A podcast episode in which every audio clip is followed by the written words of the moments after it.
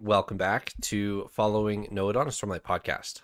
This week is episode 109, and we're doing chapters 25 through 28 of Rhythm of War. Less Shallan this week from from last week. We've got more Navani. Uh, we're back to, to some interesting Fabrial spanreed mechanics, which we'll talk about here in a little bit, and more Kaladin. So, uh, Elliot, how are you? I'm good. I'm good. I'm gonna talk you guys' ear off with some more engineering mansplaining later. So excited for that. I'm looking forward to that. Paul? I'm also looking forward to that. I'm doing great. I will be talking everyone's ears off tonight with a ridiculous theory, which m- might not be ridiculous, but it might be ridiculous. It depends on probably what y'all say, because you, you usually have evidence eh, either for or against everything I bring out, which I didn't take into account before. So we could stumble across a very good theory. We could stumble across one that will be thwarted right away. So I'm excited to, uh, either way. So Sounds good. Do you have two words for this episode? I do. My two words are caution and sphere. Sphere caution. Elliot? Salvation and triangulation. Ah, I knew that was going to be one of your words. All right, let's use these four words and talk about it. Rhythm of War.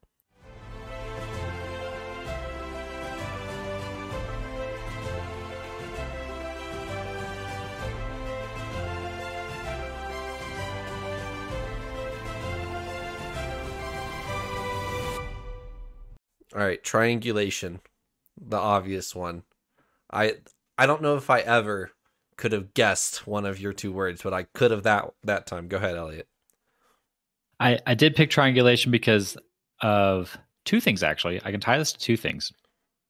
The obvious one being when Navani is talking via spanreed to our mysterious person who doesn't like that she's capturing Spren.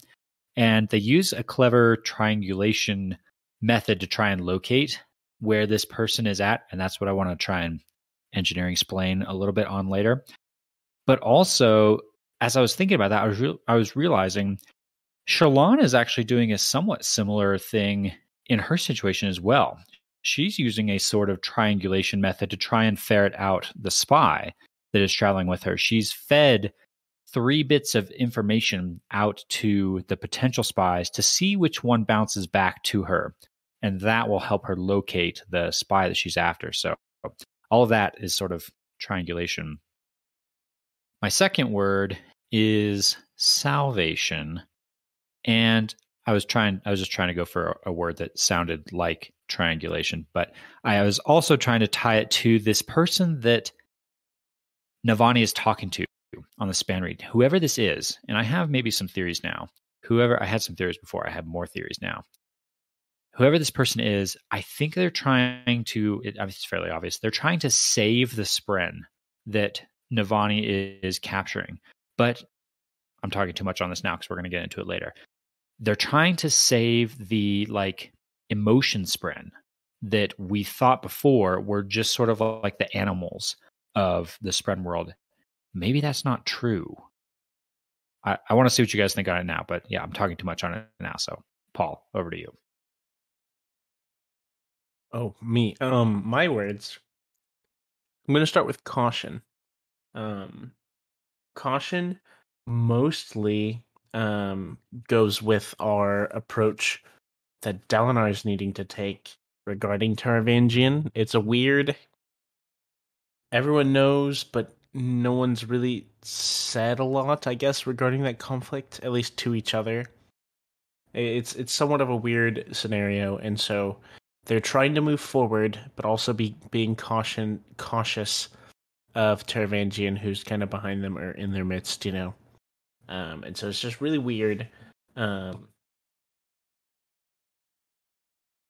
and I had another really important reason as well. Oh, oh, oh yes. Um, with our span read at the end, um, our our our crew, Jasnah and crew, or is it is it Jasnah who's talking, or is it Navani? I'm so sorry. Um, in my head, it was Jasnah the whole time, but that makes a lot of sense that it's Navani as well. Um, they're trying to track whoever's on the other end of the spanreed, and it's an unknown rider, and so they're definitely approaching with a lot of caution and trying to to figure things out. So, my other word, sphere. I'll talk more about that later. Okay. Sounds good. Chapter 25. Kaladin and Teft are on a mission. What mission are they on? They are trying to find the uncle of this girl who kind of wandered into Kaladin's clinic, right? Right. And we find out, at least I found out as we were going through this, that the the guy they're looking for, we saw him before. He was he showed up in Hearthstone back before Kaladin even did. Chapter 1. Yeah, chapter one of this book, Lirin is like accepting refugees into town, and they're kind of checking them in, like seeing what their wounds are. And I remembered it because the guy's missing an arm, and Lirin like no, remembers this, but then he he remembered in, in that first chapter says, "Well, I can't really do anything for that. You don't need any help there," but could clearly tell he wasn't right in the head and so sent him off to the Ardents to be put on suicide watch, basically. Yep. And here we find him again, basically in the same scenario. He doesn't appear to need any medical assistance, but clearly needs some psychological assistance because he's still in that state. I had no, I did not put together this was someone from our first chapter. Also, when you said chapter one, I thought like chapter one of the Way of Kings, and I was like, no way, what the heck? Why is this person this important? Um, but I have to say, this is one of my, th- this might be my favorite chapter of of this episode. Um, I thought it was.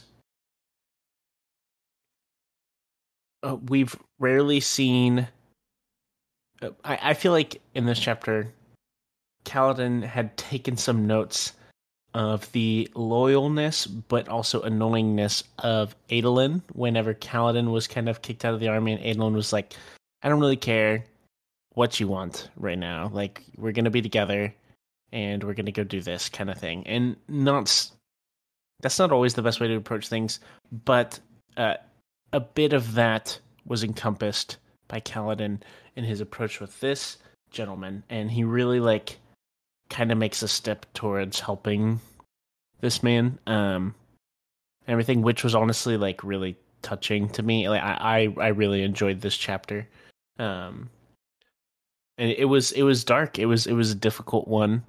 Um but it was really cool to see Kaladin um step up in that way of support because that's not a way that I would ever expect him to really do a lot. We've seen him with Bridge 4, like that's kind of his like element is caring for those guys. And I feel like this is kind of a uh I don't know, maybe a bigger version of that within one person. So Yeah, I completely agree. I think this was the first chapter that we've seen Kaladin actually make some good headway towards his Windrunner oaths for the first time since he put down the sword. Uh, I will protect those who cannot protect themselves. This man's on suicide watch. He needs protection. He can't protect himself, and Kaladin's finding ways to help him. I I do think this is right in line with his Windrunner oaths. Finally, of some like sur- being a surgeon's all well and good, but it, I don't.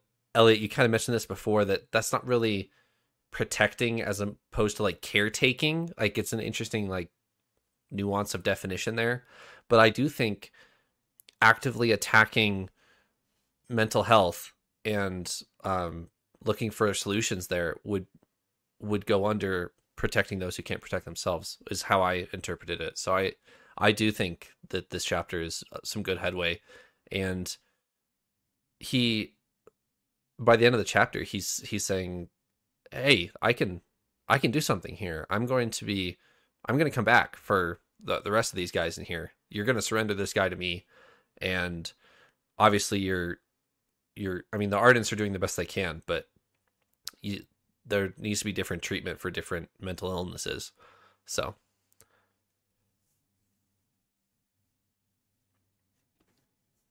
Yeah, I honestly didn't take too many notes from this chapter, but I think that was just because there wasn't any big revelations or or nuggets of information take out of this. But I, I completely agree that this was a a very cool chapter to see Kaladin and Teft go on this little mission and kind of what they discover about how the Ardents are are treating the the mental health patients. And I I do still agree with you a lot there, Elliot, on like overall story significance. I don't expect this to be that big of a a deal. Right. Um, it was just kind of neat to see, or, or specifically like the dialogue that they had. I really like was really good. Um, like that was just really, really great. Um, but overall, like storyline affecting stuff, yeah, it probably wasn't a, a very notable chapter in the grand scheme. It wasn't like, oh my goodness, is this one of our heralds or something like that? You know, uh, I have no theory Or to draw is from it? this. Excellent question. Um, I didn't know that he was from Hearth, uh, like the guy, uh, one of the guys in Hearthstone, though. So that's kind of neat. But, um, but guess we'll see if he ends up being important, more important or not. I like Trevor how you tied it into like Kaladin's Windrunner oaths. That that could be the significance to the the greater story of what we're seeing here is can Kaladin figure out how to be a Windrunner not in the military? That this might be a step along that journey. Yeah, absolutely. All right. Back to Shadesmar. This chapter there's actually a lot in this chapter to to talk about. Where do you guys want to start?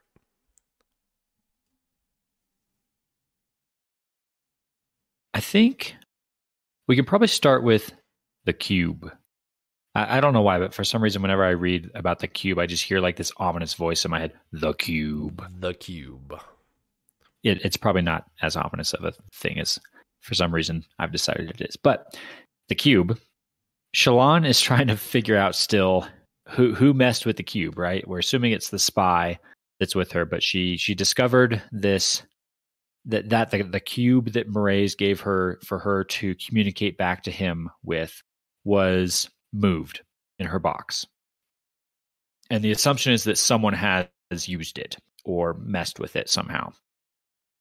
And Sh- Shalana asks a, a very telling question of herself, Veil, and Radiant. They're, they're like, "Well, who could have, who could have done this?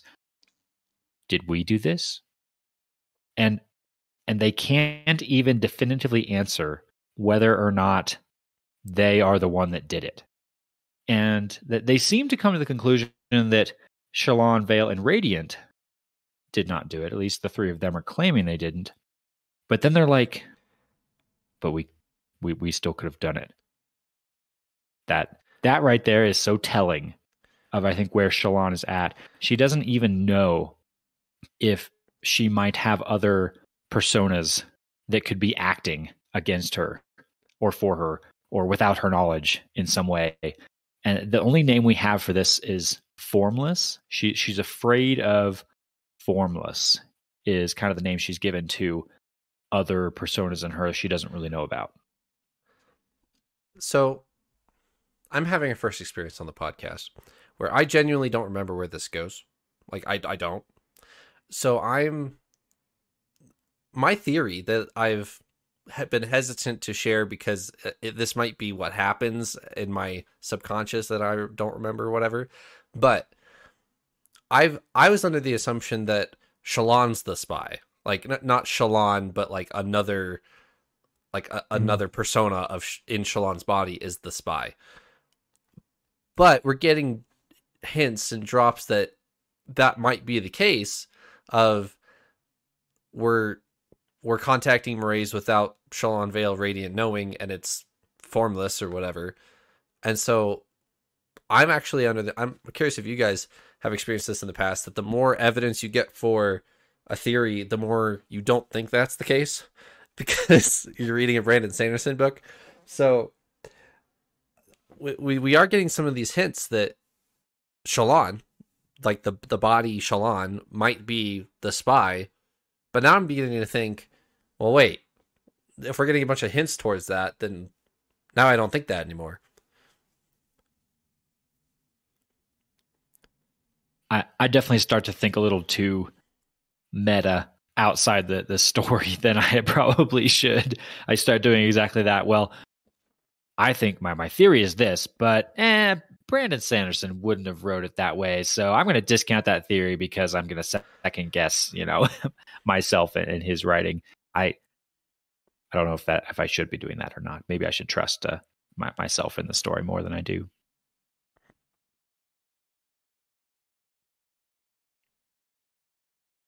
When it comes to figuring out who the spy is, whether it's a persona of Shallan or, or not, she does actually take a fairly creative it's, it's Vale really comes up with a fairly good idea for how to figure out who the spy is though.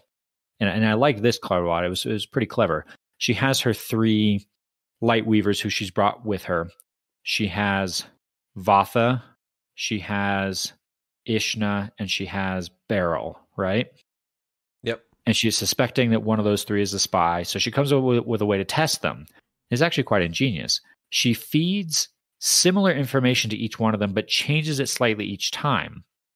And this is this is smart because if one of them re- reports it back to Mraize, and then if Mraize mentions it to Shallan, then Shallan will know which one of the three it was. Now, of course, that that may not happen that way, but it's at least a good shot. It's a good idea. Yeah. And so I think she pulls it off fairly well of kind of dropping this tidbit and, and the bit of information she gives them is she mentions corrupted spren, Sja-anat's influence on the spren, but she mentions a different type of spren to each one. So similar information she knows is going to be of interest to the ghost bloods, but she changes it each time. So she's triangulating a little bit.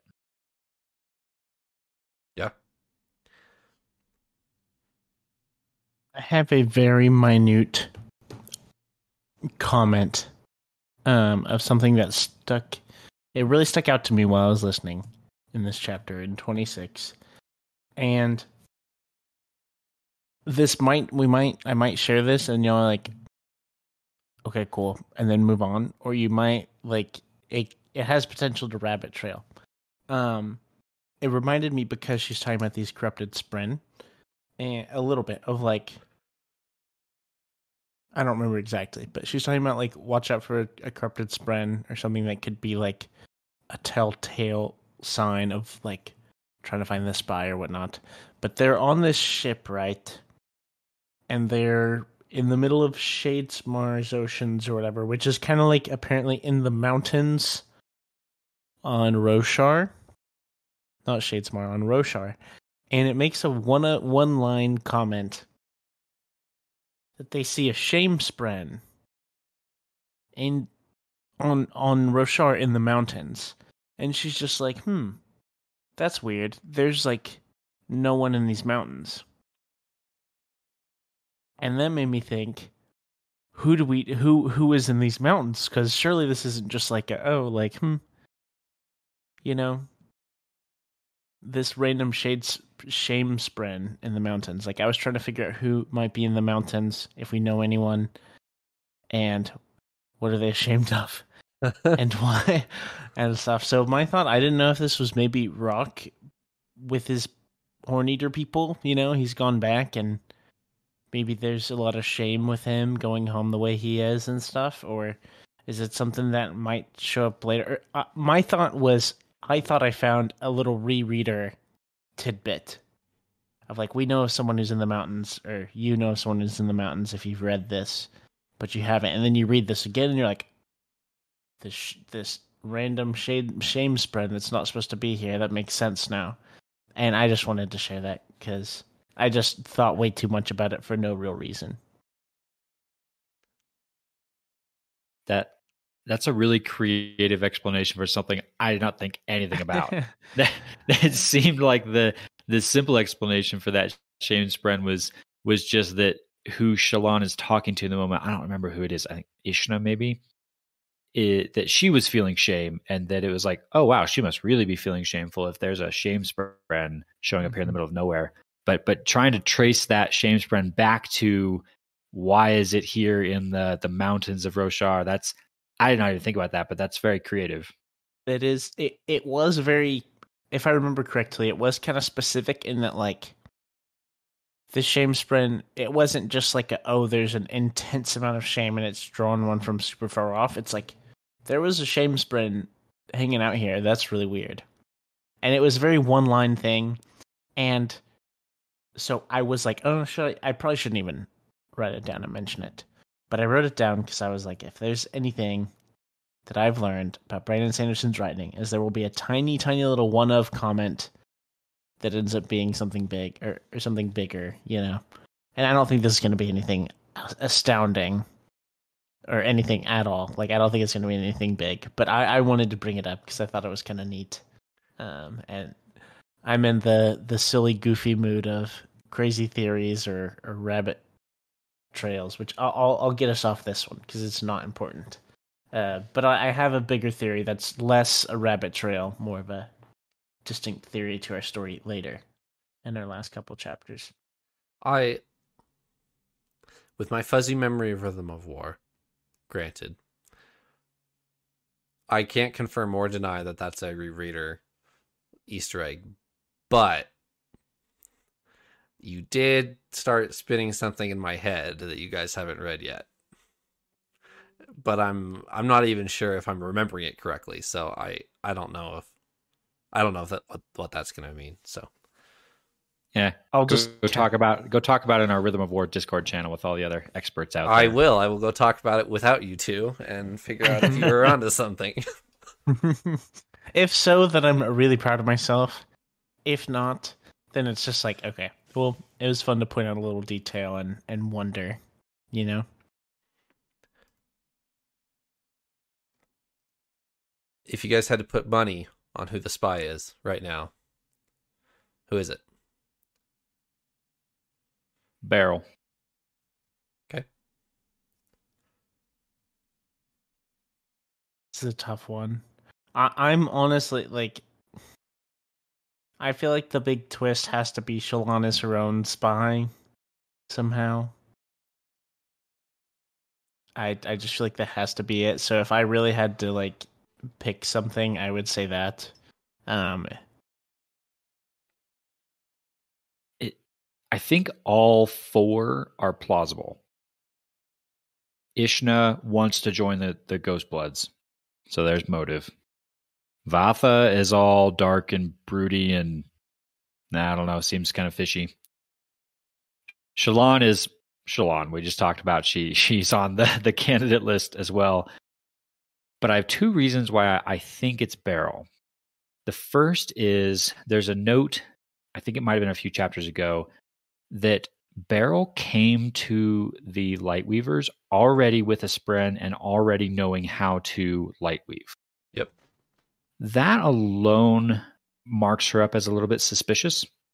I'm wondering if she was involved with the Ghost Bloods and that was how she learned all of that.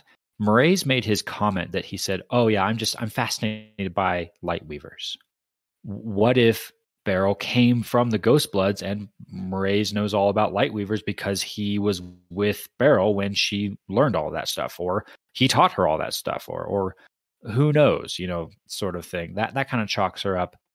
But the the really big piece of evidence for me is in this chapter. Beryl, it's kind of played off as maybe, maybe she's doing this unintentionally, but I, I start to wonder. She knows how to disable Shallan. At least that's what happens in this scene. So Shallan is leading. Shallan is talking to Beryl, and the words that Beryl says poke push all the wrong buttons for Shallan. The the story she tells of being able to, you know, shut down her past and become a new person it it gets to the point where Shallan can't even continue. She has to retreat into you know the subconscious and let Radiant come out because Shallan can't take it anymore. It's kind of played off as Beryl's just telling her life story and and and doesn't know. But I wonder, what if Beryl knows exactly what she's doing? What if Beryl knows this is going to push Shallan over the edge? This is going to shut her down because I'm poking at the trauma that's buried in her subconscious. That, for some reason, stuck out as suspicious to me. I like that. I do too, but I think that's what, like, I feel like I'm thinking through this as if I were watching it as a movie. It's like the person I most suspect, probably not the one. You know, and so I think it's going to be a twist. Um, and so I it's think Adolin. Be, yeah. no, no, no. It's wow. Maya. Okay. Oh, Oh. my gosh. Adolin revives Maya, or, or Maya's just been faking it the whole time. That's why she Yeah, saves yeah. Adolin, and all the Spren are like, "That's not a dead What? eye. Y- Your dead eye can't do that." She's just been faking it the whole time.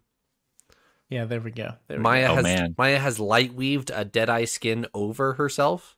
I was gonna say that Adolin has light weaved a dead eye skin over Oh. Maya. Okay. So there we go. um, wow, that'd be. I I kind of want that to happen. I can't lie. Um, wow. Uh, but either way, um, I just don't know anymore. All good stuff. I want to mention one thing real quickly that we see on the ship. It doesn't have to do with the, the spies or anything. It actually has to do with the the Spren themselves and, and actually their like occupation. So that they've they've hitched a ride on this barge, a, a merchant vessel. The the question might come up, well, what is this merchant vessel shipping? And it, it turns out that we get to see them create their cargo as they go. That They've apparently left their port, their home port, without any cargo. And as they go, they're taking the, the beads, the, the souls of things from the real world, and they're manifesting them in Shadesmar. And those manifestations of the real objects in the physical realm those are what they're going to sell at their destination which is really interesting it, it kind of tells you about the the economy i guess that's going on here Yeah. it i, I found it interesting and a little bit confusing actually because they're they're using stormlight to do this so it, it costs them stormlight which we know is a really valuable resource in shadesmar so they're expending this resource to do this and the manifestation, like for the example we get is a table. We watch the Spren manifest a table in Shadesmar and they're going to go sell it at the, the city they get to. That manifestation doesn't last forever. Yeah. It's eventually going to go away. So they're going to go to whatever city they're going to, find a, a wealthy nobleman's Spren, sell him this table that's eventually going to poof into thin air on him. And I don't know. Maybe that maybe that's a, a good business to be in because he's going to want another table in six months. But I was gonna say, as a consumer, there, as the the other spren, like I feel like it'd be very, very hard to trust anything you buy, or maybe you just think that's normal. Maybe you think Aw, things just have a it. lifespan of like six months. Like, like ah, my TV's about to expire. Like, gotta go look for a new one. yeah, day in the life of a Spren. Where do we leave Shallan? She's all she's all shaken up, and Radiant has been forced uh, in in control. So that's where we we leave her at the end of the chapter. There, just wanted to highlight that going forward. Shallan's been having a, a rough time of it lately. And Radiant's kind of stuck doing a lot of the jobs she's not really comfortable with. Yep. You know, they're in the, the spot where they need the wordsmith Shallan or the spy Veil, and they're kind of stuck with the very straightforward soldier Radiant, who's not necessarily very good at being subtle.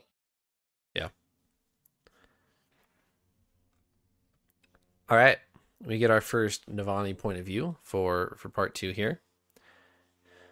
She wishes goodbye to her family, to Dalinar and little Gav and Jasnah, and they all jump through the Oath Gate. There's some awkward goodbyes. There's some tender goodbyes. Um, what you guys think of uh, this scene? Our our knights radiant have left the tower.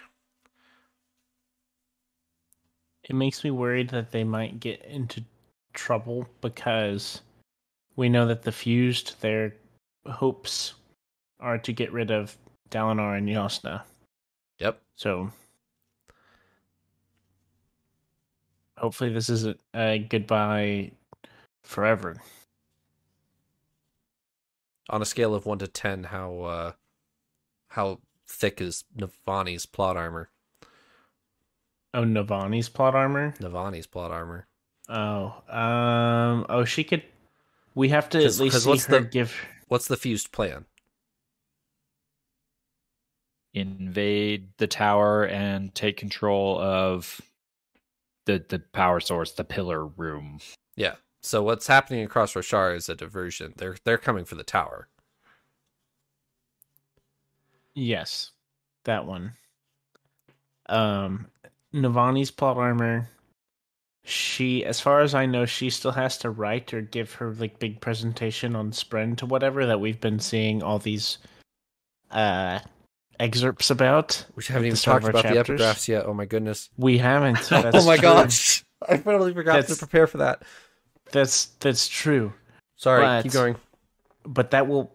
I'm assuming that will have to happen before she gets dead. Um. But Uh, other than that, if that were have if that is happened, words if that has hap if that happens, then um then I would say her plot armor is not that that that thick. I would. I'm under the assumption that that lecture already happened. The those epigraphs from part one that was like almost live, like you know it was that Okay. weekend and it was just part of the lecture that she gave to the f- artifabrians all around the world. Maybe so. In my, I could be wrong, but from what I remember reading on them, it wasn't necessarily stuff that our characters knew right now, or that I thought Navani knew right now. I could be wrong. I'd have to honestly go look back and and, and think more closely. Um, but in my head, it was something that was yet to happen.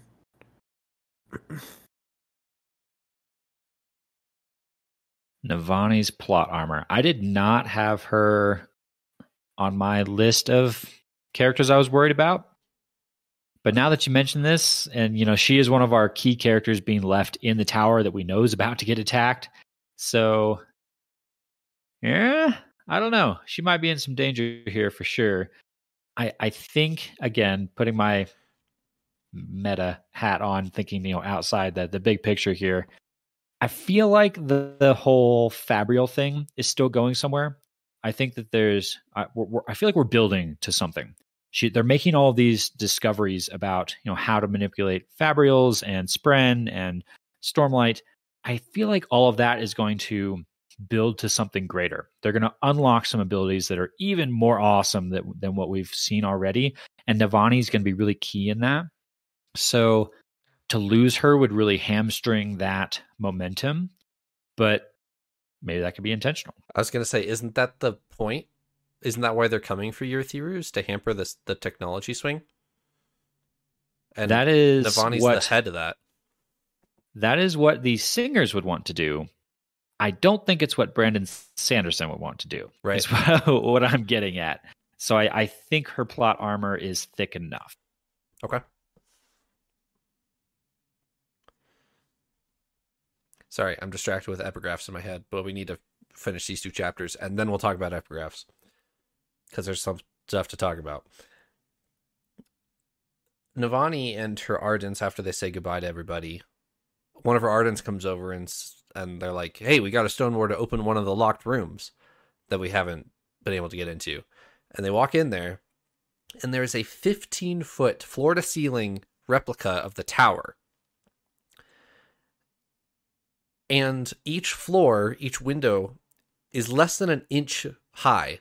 If this gives you some scale in your head of how tall Urithiru is, floor to ceiling, 15 feet tall, and each floor of the tower is less than an inch tall. That's pretty big. That's a huge tower. Like, I don't know if I properly had a scale in my head for Urithiru until I read this chapter. And I'm like, wait a minute. That's so tall. What do you guys think of this uh, replica?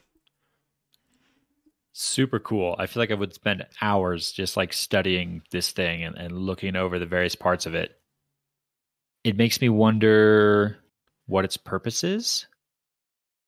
They even talk about it in this chapter a little bit. They're starting to wonder similar to I think a theory I was spinning before on I'm I'm wondering if the tower had more abilities than we even think. If the power, if I, I was theorizing before that, that perhaps when the when the tower is fully powered on, that it can reconfigure itself, that it can you know create passages and rooms where there weren't even any rooms before, and it can adapt you know however it however it sees fit. And so the reason why you have dead ends and rooms that you can't get to are because the tower was kind of in the middle of all of that when it froze. Mm-hmm. They talk about that a little bit. They seem to have found a door that wasn't a door. And there's a gemstone there that seems like it might be powering it. So maybe it's like a room that only stone wards are supposed to get into, or only certain people can get into. Or it's just, you know, a special door that the tower can open for you. I'm also wondering if maybe this room is like some sort of control room for the tower. Maybe that the pillar fabrial thing is kind of the the power source, but maybe this is like the hey, if if you want to configure some rooms the way you want to, you go to this room and you somehow use this little model replica to cause that, perhaps, or or maybe not. Who knows? But that was kind of what I was thinking. So, this is what I thought. I remember this. Well, the first time I I read this. Do you remember Shallan at the beginning of Oathbringer. She was trying to sketch the tower, and she can't. Oh yeah. And she's thinking to herself, "Is there some sort of like mental block here, like deliberate? Like I can't influence the tower in my head. I can't like comprehend this." What if the replica? If you're in the replica room, you have the power to comprehend the whole tower and that's and that's the um sorry. That's the purpose like of the, the room. pr- yeah. And so you can think about the tower as a unit and because we know the cognitive realm is weird. And if you so the where, where my Are you saying this is where my mind is this... like lashings right? If you if you lash an, one object to the sky, it'll take the whole object. Like you don't have to do like the individual pieces of the table. You can just pick up the table. It's one table. It's one spren, and you lash it. And that's how the cognitive realm works. What if this replica tower room is so you can think of the tower as one unit, and then use your Knight's Radiant powers from there? Are you guys? Try- I'm doing a poor yes, job. That makes this. sense. That but, that makes sense. This last explanation, I think. Um, it's it's a visual guide. It's like the abbreviation, the um, the in summary almost of the tower. Not exactly, but it's just so you can like actually see it right there in a more manageable size than the enormity, the enormousness of the like actual tower. So you could, I guess, lash it, or I don't know. You can do X radiant power to the tower. Yeah. Pulling on the the cognitive realm string a little bit further, even I'm thinking back to our our interlude with the Ardents who are studying the Flamespren. Yep. And how they they discover that when you when you observe something about the Flamespren that that impacts that has a that has an effect on the the Flamespren itself. And so, what if the tower has like a defense mechanism where you can't observe certain things about it. Yeah. So that you can't affect it Yep. via the cognitive realm. Thank you. But This like you're trying to saying- explain.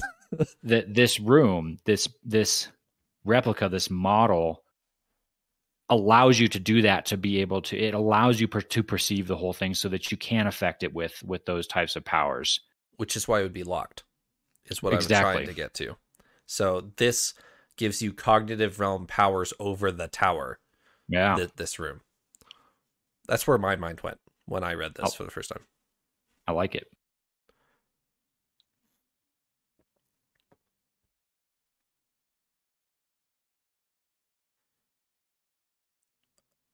there's a there, there's a snide comment from i think Sebarial in this chapter how long is it going to take for Taravangian to uh backstab them what do you guys think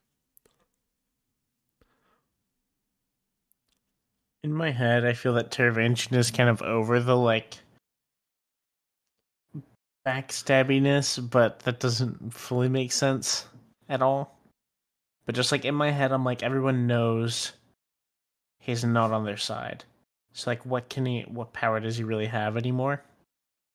And so I don't know. Maybe he has friends that we still don't know about. Maybe. Yeah, I'm. Oh, sorry. I'm assuming he has more tricks up his sleeve um, that we don't fully know about. But uh, as far as the timeline of when, I'm guessing at an important part in their story. That's all I know. I Just when think, things will be going well. I think his plan A is to turn his army on Dalinar as soon as the battle engages. Battle starts.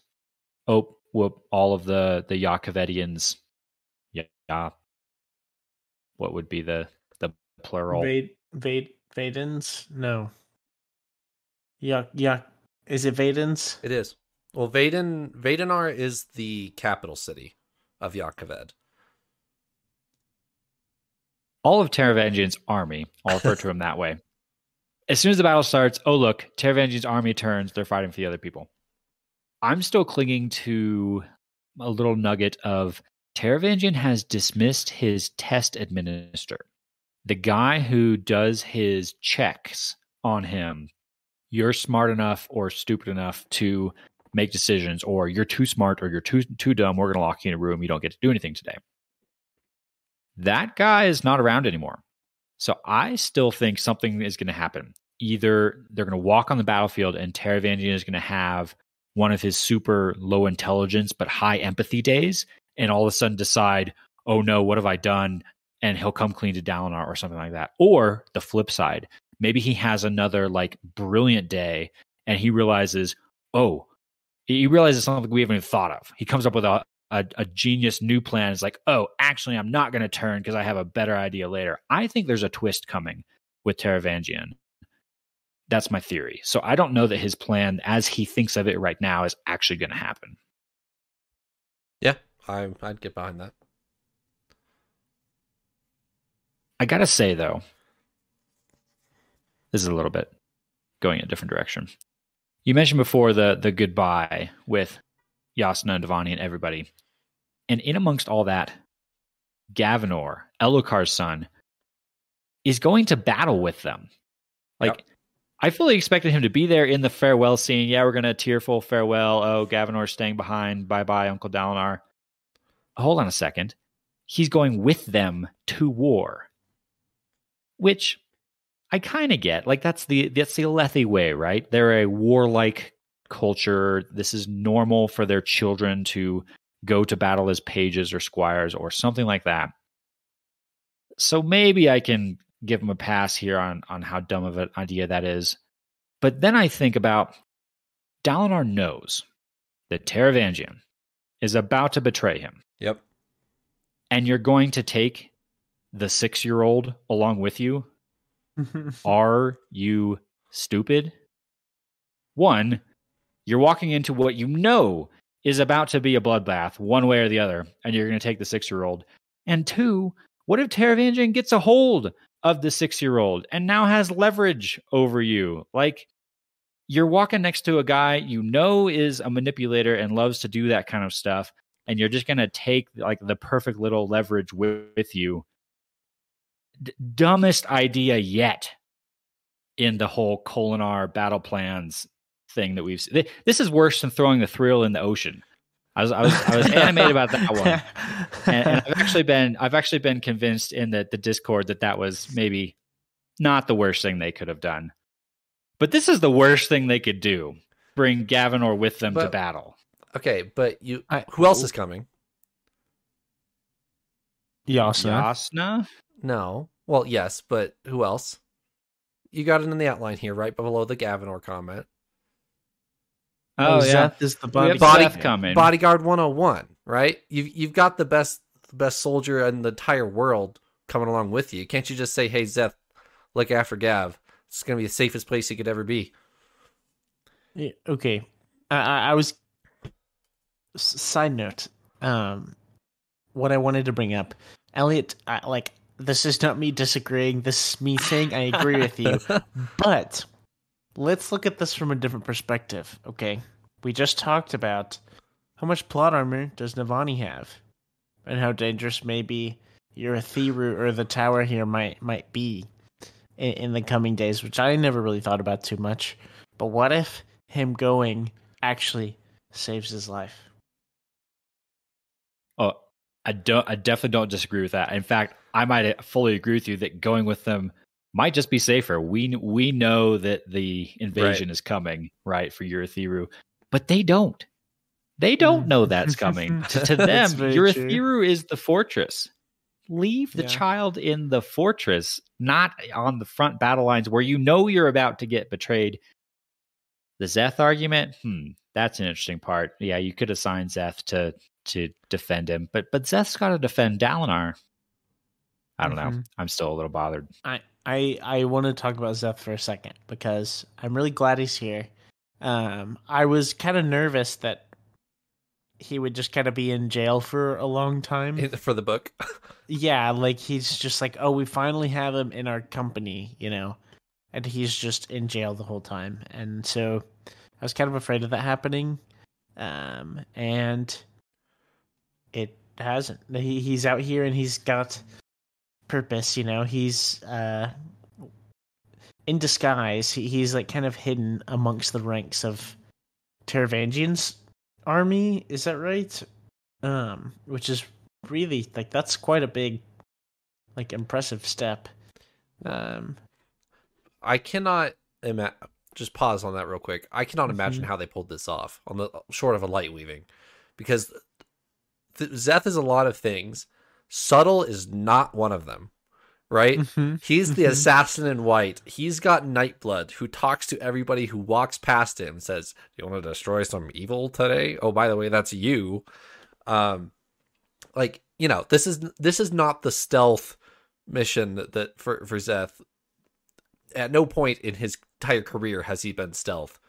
Plus, isn't there the whole nausea thing when you walk close to to Nightblood? Like Yes, a- anybody walking within you know ten feet of him is gonna be like, oh, what what the?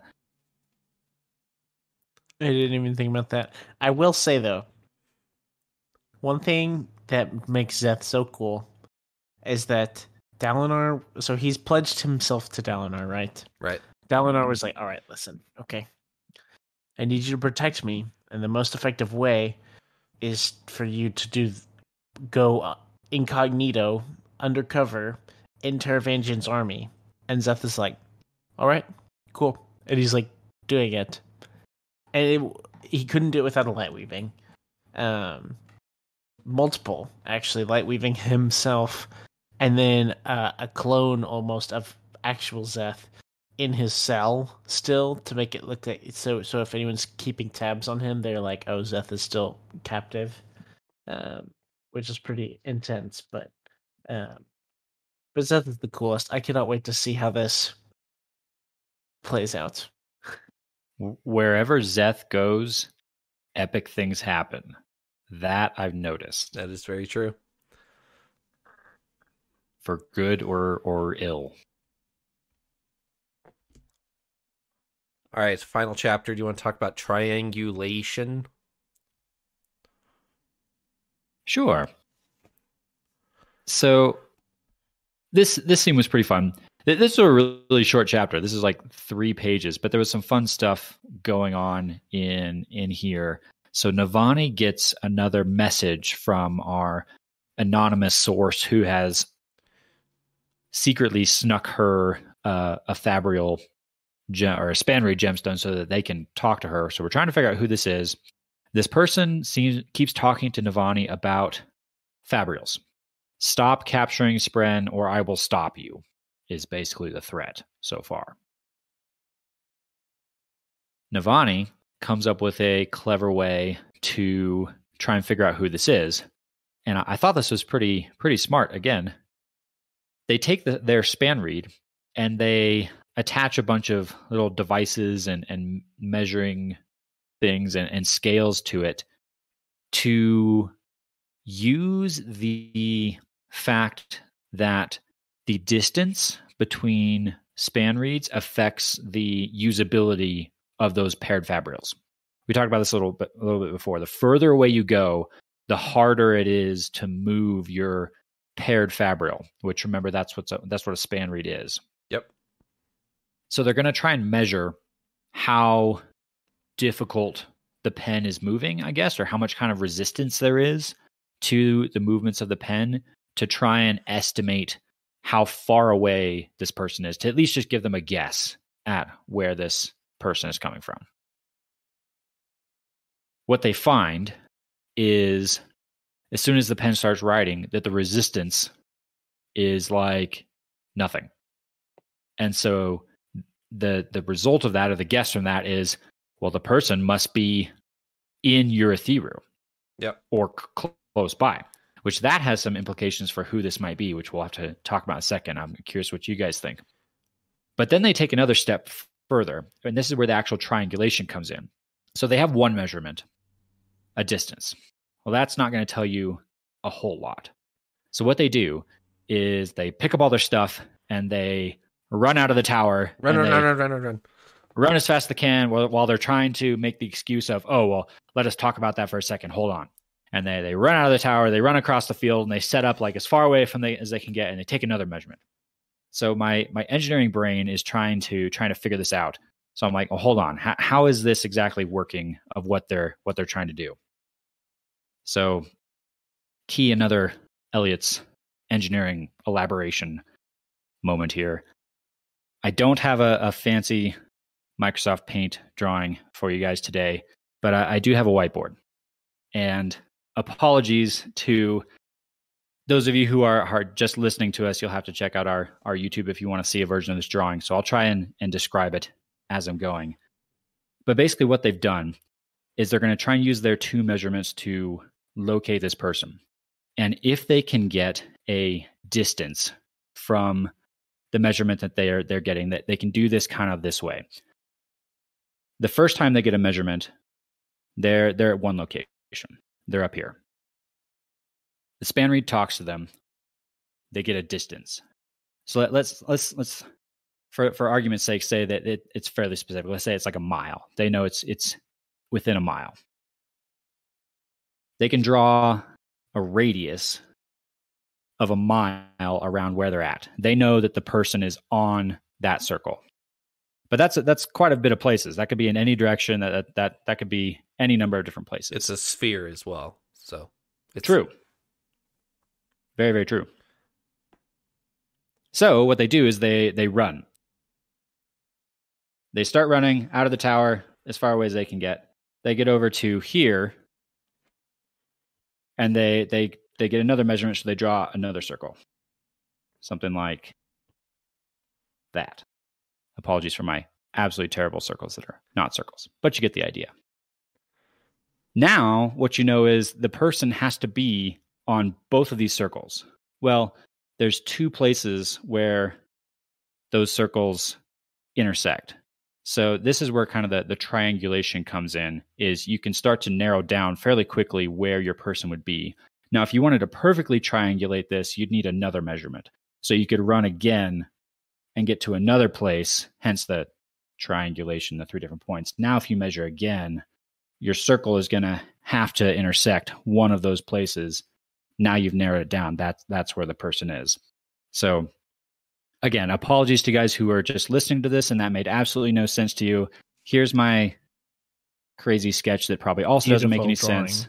Thank you. Yeah, there's my Shallan art skills right there. But That- that's how I was thinking about in my head, basically what they're they're trying to do here with the the triangulation, and I thought it was pretty cool. I think this has been my favorite engineering talk so far because it actually watching that made a lot of sense and something I didn't entirely get from my read through, my listen through. Um, but that that makes a lot of sense. Like, yeah, that makes perfect sense. It's actually really cool.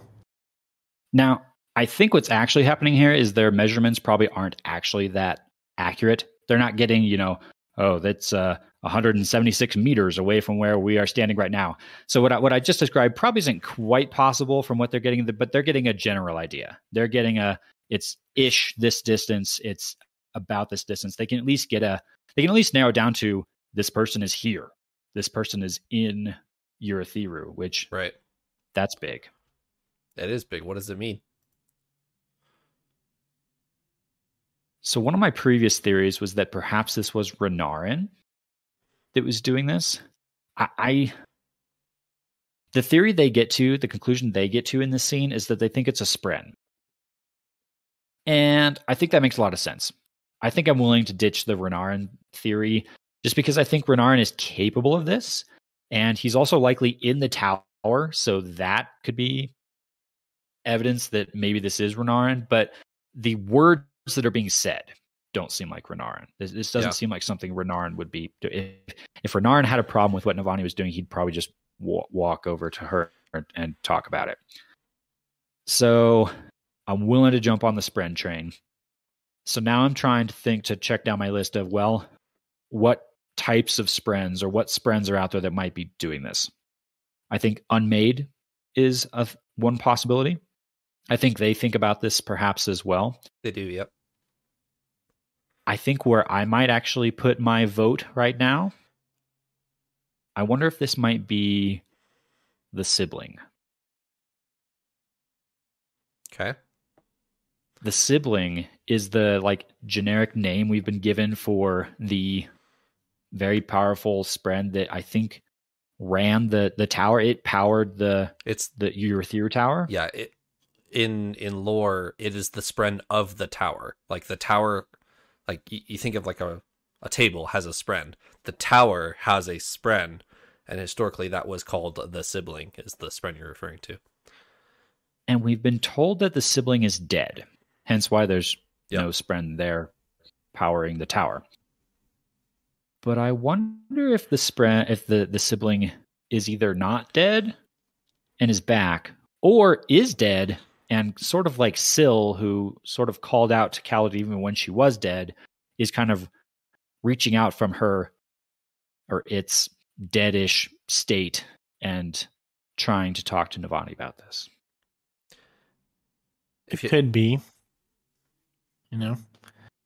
Um, do you have anything, Trevor? If not, I'm gonna run run with the ball a little bit.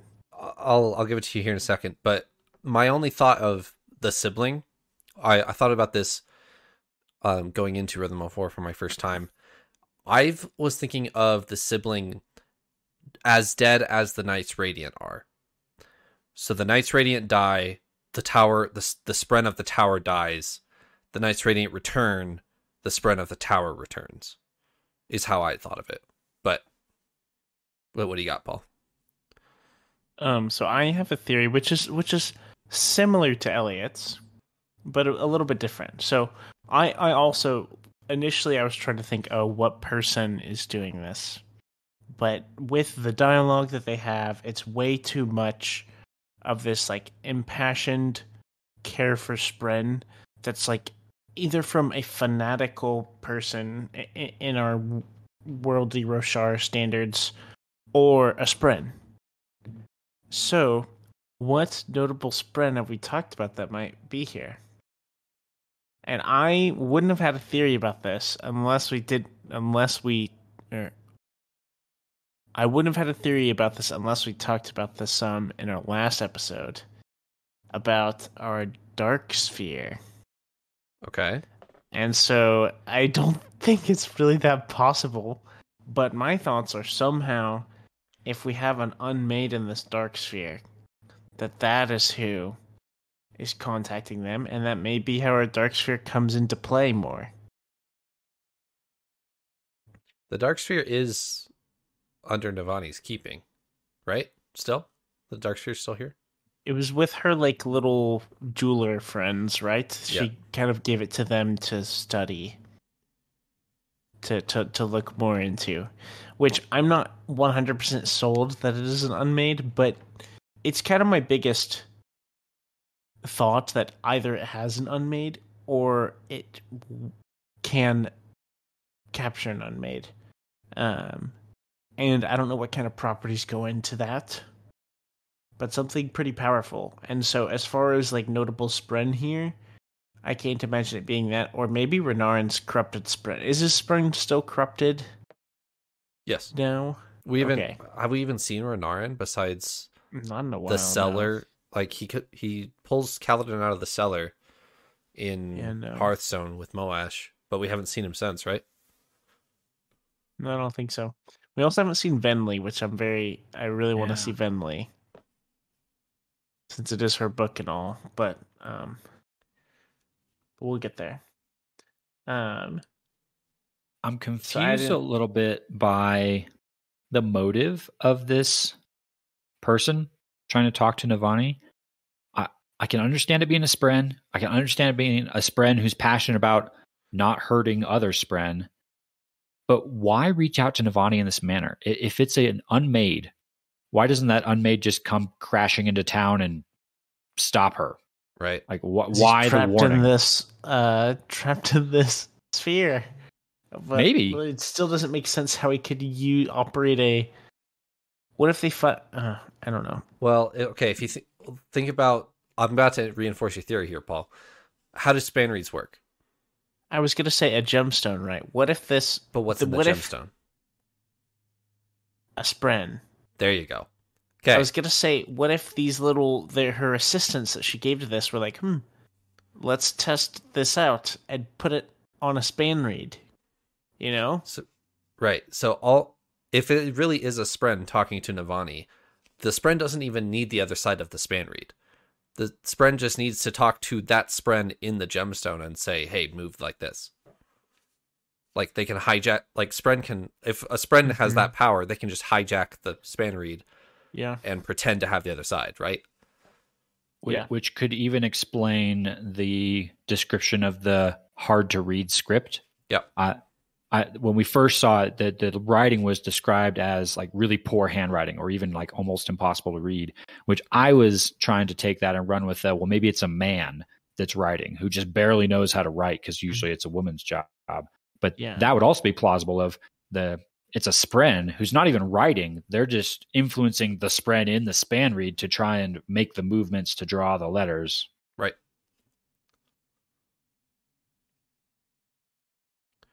But I- I'm still back to the why negotiation.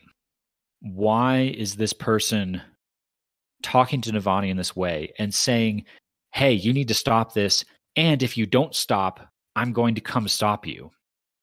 If it's an unmade under the control of Odium, why the warning? Why not just come stop her?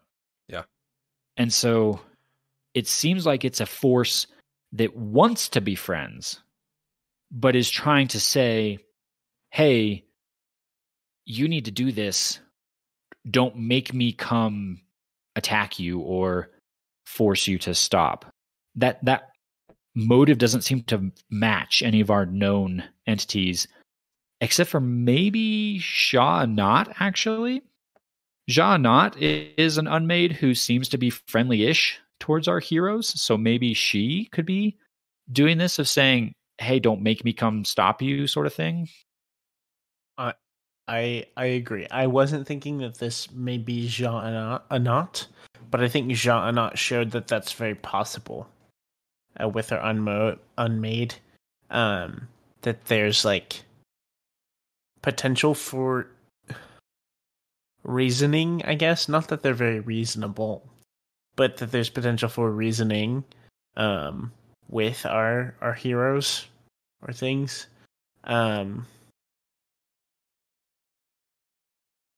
I have one other potential name to put on the list, and it's a big one.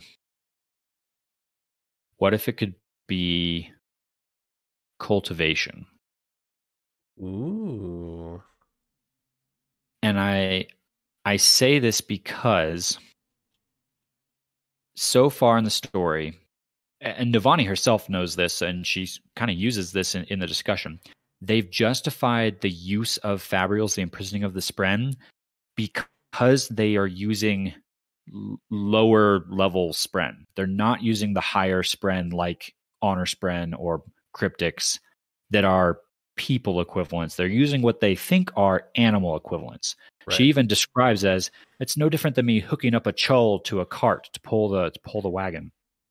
And this person on the other end makes it very clear, no, I still have a problem with you doing that. And makes a few references to nature and says things like you're trapping nature itself that seems like it might be something cultivation would say. We, we, it seems like cultivation cultivation is still like Mother Earth in my my oh yeah my head canon. Hundred percent. Same with me. And I, I feel like we don't know a ton about cultivation yet, but she she's still the. I think we know that she's involved with growth and change and things like that. But it seems like the the nature or the the flora and fauna of Roshar seem to be things that align with cultivation. And so she seems like an entity that might be concerned or bothered with the enslavement of the nature or like the animal levels, whereas people might justify that. Cultivation might have a problem with that. So I think I'm going to throw cultivation on the suspect list as well. I really like that. Mm. One thing I want to add, and this is just my personal favorite aspect of cultivation that we've kind of seen is not just like having things like grow, but specifically like pruning. Uh, I think we mm. saw that mm. with Dalinar, um, and how she like had to take things in order for him to grow, and just like the like practical application. Uh, I feel like I know awkward, like for no real serious reason. I feel like I know way too much about how pruning works in gardening, but you cut off a lot of like, like ro- like with rose bushes, like you cut a lot of buds off. Like if you have ten budding roses, you're gonna cut a lot of those off because the plant cannot support ten roses. So you're not gonna have any pretty roses. So you cut a bunch of them so the ones you do have are able to blossom like fully uh, to like to full effect. Mm-hmm. Um, and I just think that's a beautiful thing, like picture in general. Um, and, and I've kind of pictured cultivation in that, and I think that's really cool. As far as uh, cultivation in the context of is she here communicating through spanreed to our characters? I I would have never thrown her on this list. Um, but I would honestly be kind of excited if it was, but I don't I don't think so. I don't think I've seen other evidence that she's here at the tower at all. So I was trying to think of what kind of notable things might be at our tower. Um and I feel like she would have very different ways of communicating. In my head, a lot of my motivation for saying it was this dark sphere or whatever might be in it that we've theorized is that is no other way to communicate somehow. Like this was like kind of last ditch effort was like I'm going to grab a hold of the Spanreed um because there's no way for me to communicate with the outside world or something. I have no idea, no fur- no further backings on that. Uh, but you mentioned we we talked about it a little bit last episode about it being an unmade, and then I was like, wait, this might be the spren. I was trying to figure out whose spren is there, like what the heck was going on.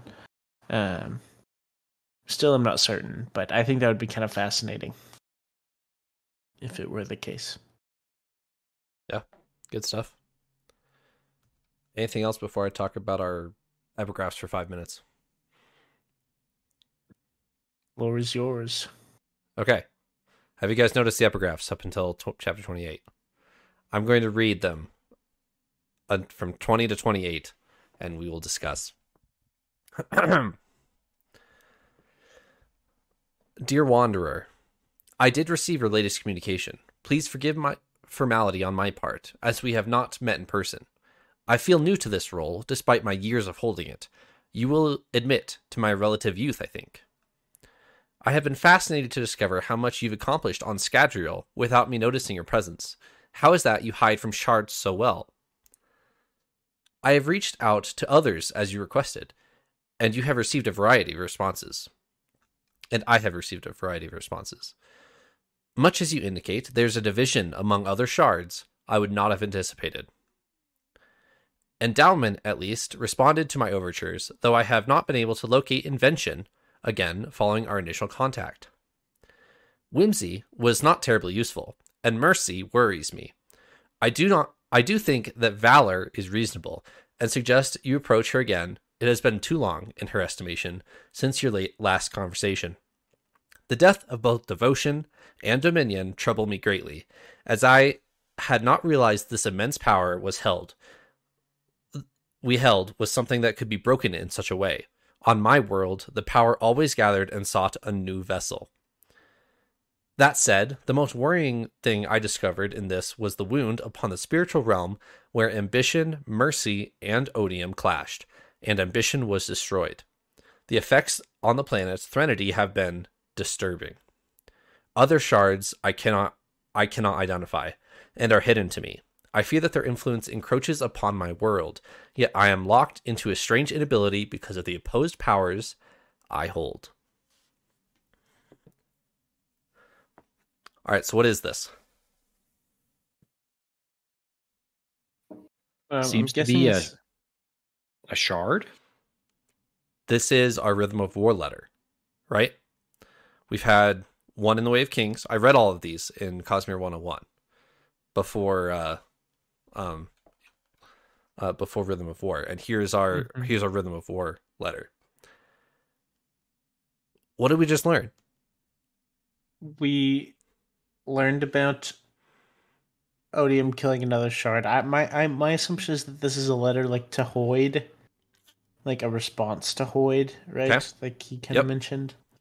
Um, This is a letter from the shard holder, the shard vessel on Scadrial to Hoid, and he name drops four shards we've not seen before. 4 Mhm. I heard whimsy, which I thought was fun. Invention, whimsy, mercy, and valor.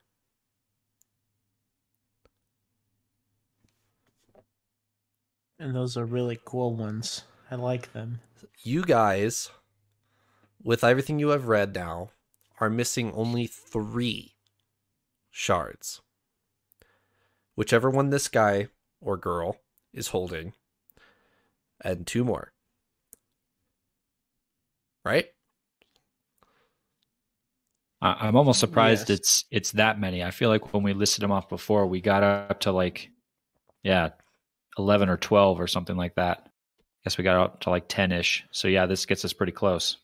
Don't- to sixteen total, right? 16 total. I, I'm trying to to to get things straight. Trevor, don't I know one more? You do. Okay. I did. I didn't remember for sure if that was counted or if we all knew about it. I have what, not counted so- yours. Okay.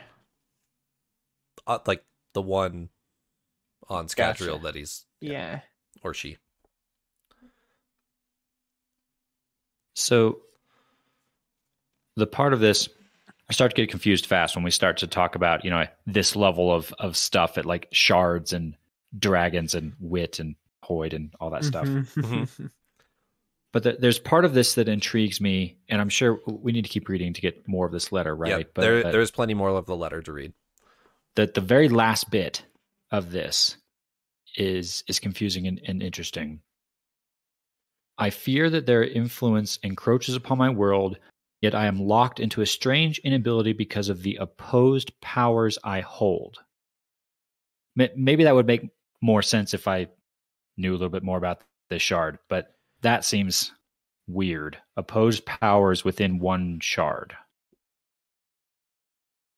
No idea what that means. I'm not going to answer for you. Ooh, ooh, ooh, ooh. Um, this this is a stretch and probably not applicable. But remember, or I don't know if I can how much of this I can actually say. Yeah, you need to be careful. because it was it was part of our. It's one of the like secret project. Oh. things. we had a prominent theory. yeah, okay. You can you can secret project spoiler and then we can talk about it. Okay. To avoid spoilers for Secret Project 3, please skip to an hour, 17 minutes and 18 seconds.